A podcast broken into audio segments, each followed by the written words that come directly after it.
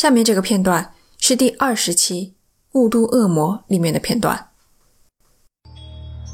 这条街道里一盏灯都没有，一走进去就是伸手不见五指的黑暗。在街口拉车的马儿好像受了惊吓，不肯再往前走一步。路易斯下车，拉着缰绳又试了一次，马儿还是不肯踏入这片黑暗。借着路口的灯光，路易斯看见有东西堆在地上。他走上前，用马鞭捅了捅那堆东西，不像是垃圾。他随即摸出了一根火柴。那天晚上的风很大，火柴在擦人的一瞬间就被吹熄了。不过，他还是借着那一点点橙色的火光，看见倒在地上的是一个女人。接下来是我为了这一期番外改编以后的版本。这条街道里一盏灯都没有，一走进去就是伸手不见五指的黑暗。在街口拉车的马儿好像受了惊吓，不肯再往前走一步。路易斯下车，拉着缰绳又试了一次，马儿还是不肯踏入这片黑暗。借着路口的灯光。路易斯看见有东西堆在地上，他走上前，用马鞭捅了捅那堆东西，不像是垃圾。他随即摸出了一根火柴。那天晚上的风很大，火柴在擦燃的一瞬间就被吹熄了。不过，他还是借着那一点点橙色的火光，看见倒在地上的是一个女人。发现不同了吗？我从来没有在节目里使用吓人的音效。这期番外要讲的就是为什么我从来不用吓人的音效。我在喜马拉雅做主播到现在一年多，多多少少有了一些心得，我想把其中的一些分享给大家，尤其是一些术层面的心得。无论你是在做自媒体，或是写网络小说。又或者只是单纯的想听个热闹，我都希望这期节目能够给你一些启发，正面、反面的都可以。要回答标题中的问题，首先要回答的是：作为一个悬疑恐怖类别的创作者，终极目标是什么？我觉得答案应该是把你的听众给吓到。这听上去是一句废话，但其实很多人。在这一点上就犯了糊涂，把人吓到。什么才是把人吓到？举个例子，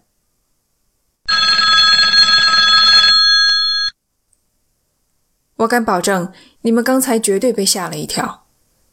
这也是一种惊吓，可它并不是我们想要的那种惊吓。我们想要的是恐惧，一种感觉，一种心理状态。它可以转瞬即逝，也可能徘徊多日，可能强烈刺激你的感官，也可能潜行在灰色的意识里，暗中捣乱。为什么不用吓人的音效？就是因为它破坏了恐惧的生产。这可能彻底违背了你的认知，你也许不会同意。恐怖故事的基础上添加吓人的音效，难道？不应该是增强恐怖的效果，令人备受惊吓吗？这句话其实部分是对的，恐惧的确可以叠加，但是要想叠加恐惧，并非简单的堆积恐怖的元素。不是说一具尸体很可怕，两具尸体双倍可怕，并不是的。恐惧的叠加靠的是建立预期，让听众根据前面的铺垫猜到。后面会有很可怕的事情发生，而讲故事的人又迟迟不把结局放出来。举个例子，就像拉一根橡皮筋，你知道橡皮筋最终会断裂，它会弹到你的手，产生痛感，可你不知道它什么时候会断。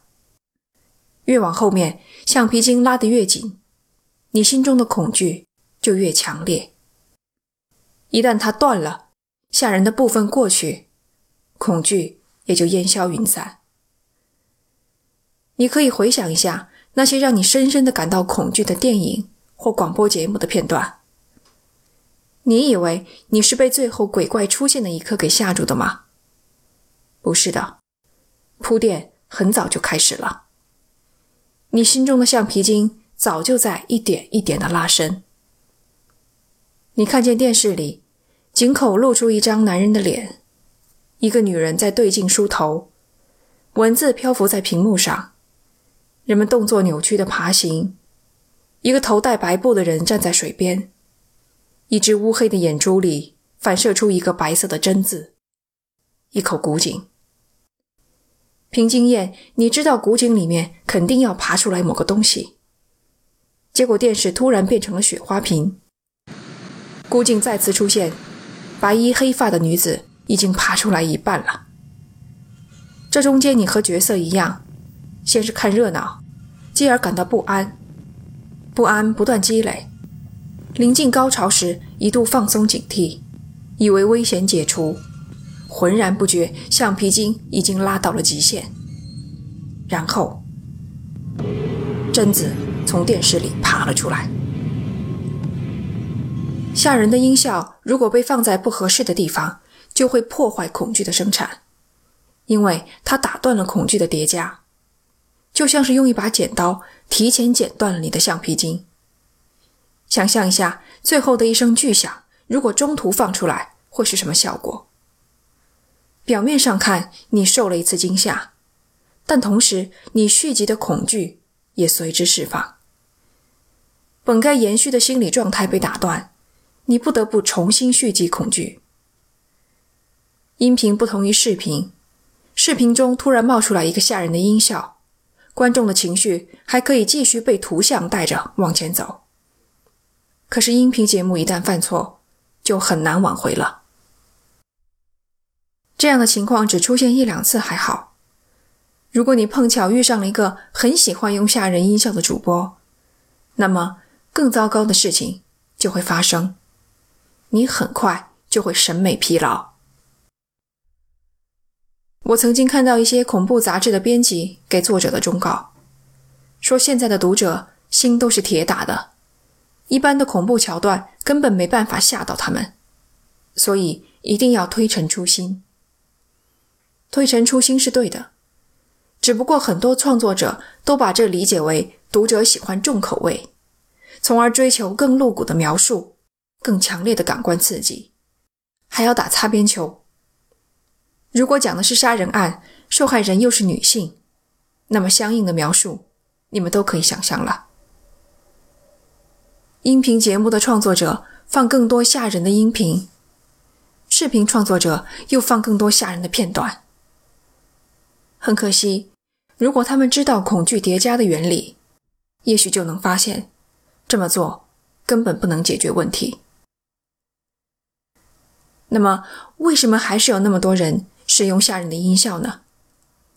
因为它简单、快捷、方便，又确实能把听众吓到。还有，现在的好莱坞商业恐怖电影很多都充斥着突发式惊吓的桥段，这就给人一种错觉：既然这些电影能获得商业上的巨大成功，那这么做肯定就是合理的。我个人非常痛恨一些恐怖电影里完全没有必要的突发式惊吓。举个例子，一个人在浴室里洗漱，当他低下头再抬起来。我敢跟你保证，绝对会看到镜子里出现一个莫名其妙的东西，然后被吓得大叫。结果定睛一看，居然是她老公。有毛病吗？放这样的桥段来恶心人？还是那句话，表面上看，他的确让你受到了惊吓，配合吓人的音效，还会让你觉得很刺激。所以偷懒的电影特别爱用这一招，百试不爽。但是，它释放了你蓄积起来的恐惧。等到真正的高潮来临，你会发现，你已经免疫了。当然，我并不是全盘否定吓人的音效，它是一个工具。作为创作者，要想好如何使用这个工具。更细节一点说，想好放在哪里。不要在听众蓄积恐惧的时候放出来，更不要放在莫名其妙的地方。这里，给你们举一个反例。我遇到过许多难以解释的怪事，很多次我九死一生。现在，让我带你们进入那些骇人听闻的故事里。《怪谈百物语》的开头，不知道被听众吐槽了多少次。为什么要在节目开头放这样一段吓人的音效？是为了渲染气氛，还是为了奠定基调，还是为了让听众迅速的进入状态？很遗憾，除了把人白白的吓一跳之外，它没有任何正面的效果。《怪谈百物语》，点名批评你。节目的最后。我想告诉大家，其实我也知道，像现在这样把一期节目拆分成上下两期，也是释放了恐惧的续集，打断了持续的心理过程，对收听的体验影响很大，非常的不好。之所以会这么做，是因为作为签约主播，每个月都有节目数量的要求。熟悉我的听众都知道，我以前曾经尝试过一周两更，结果发现无法保证质量。所以，只有通过把一期节目拆分成上下期的方式来完成目标。目前，我正在和编辑沟通，考虑怎么改进。所以在现在这个摸索调整的时期，希望大家能够谅解。我要谢谢很诚恳的直接表达出不满的听众，非常谢谢你们的反馈。这期番外，我分享了一个创作悬恐作品时应该注意的问题。值得分享的心得还有很多，以后我们慢慢讲。如果你也是创作者，想和我交流，欢迎留言或是直接私信，这样得到回复最快。感谢你的收听，这里是奇谈，我们下期见。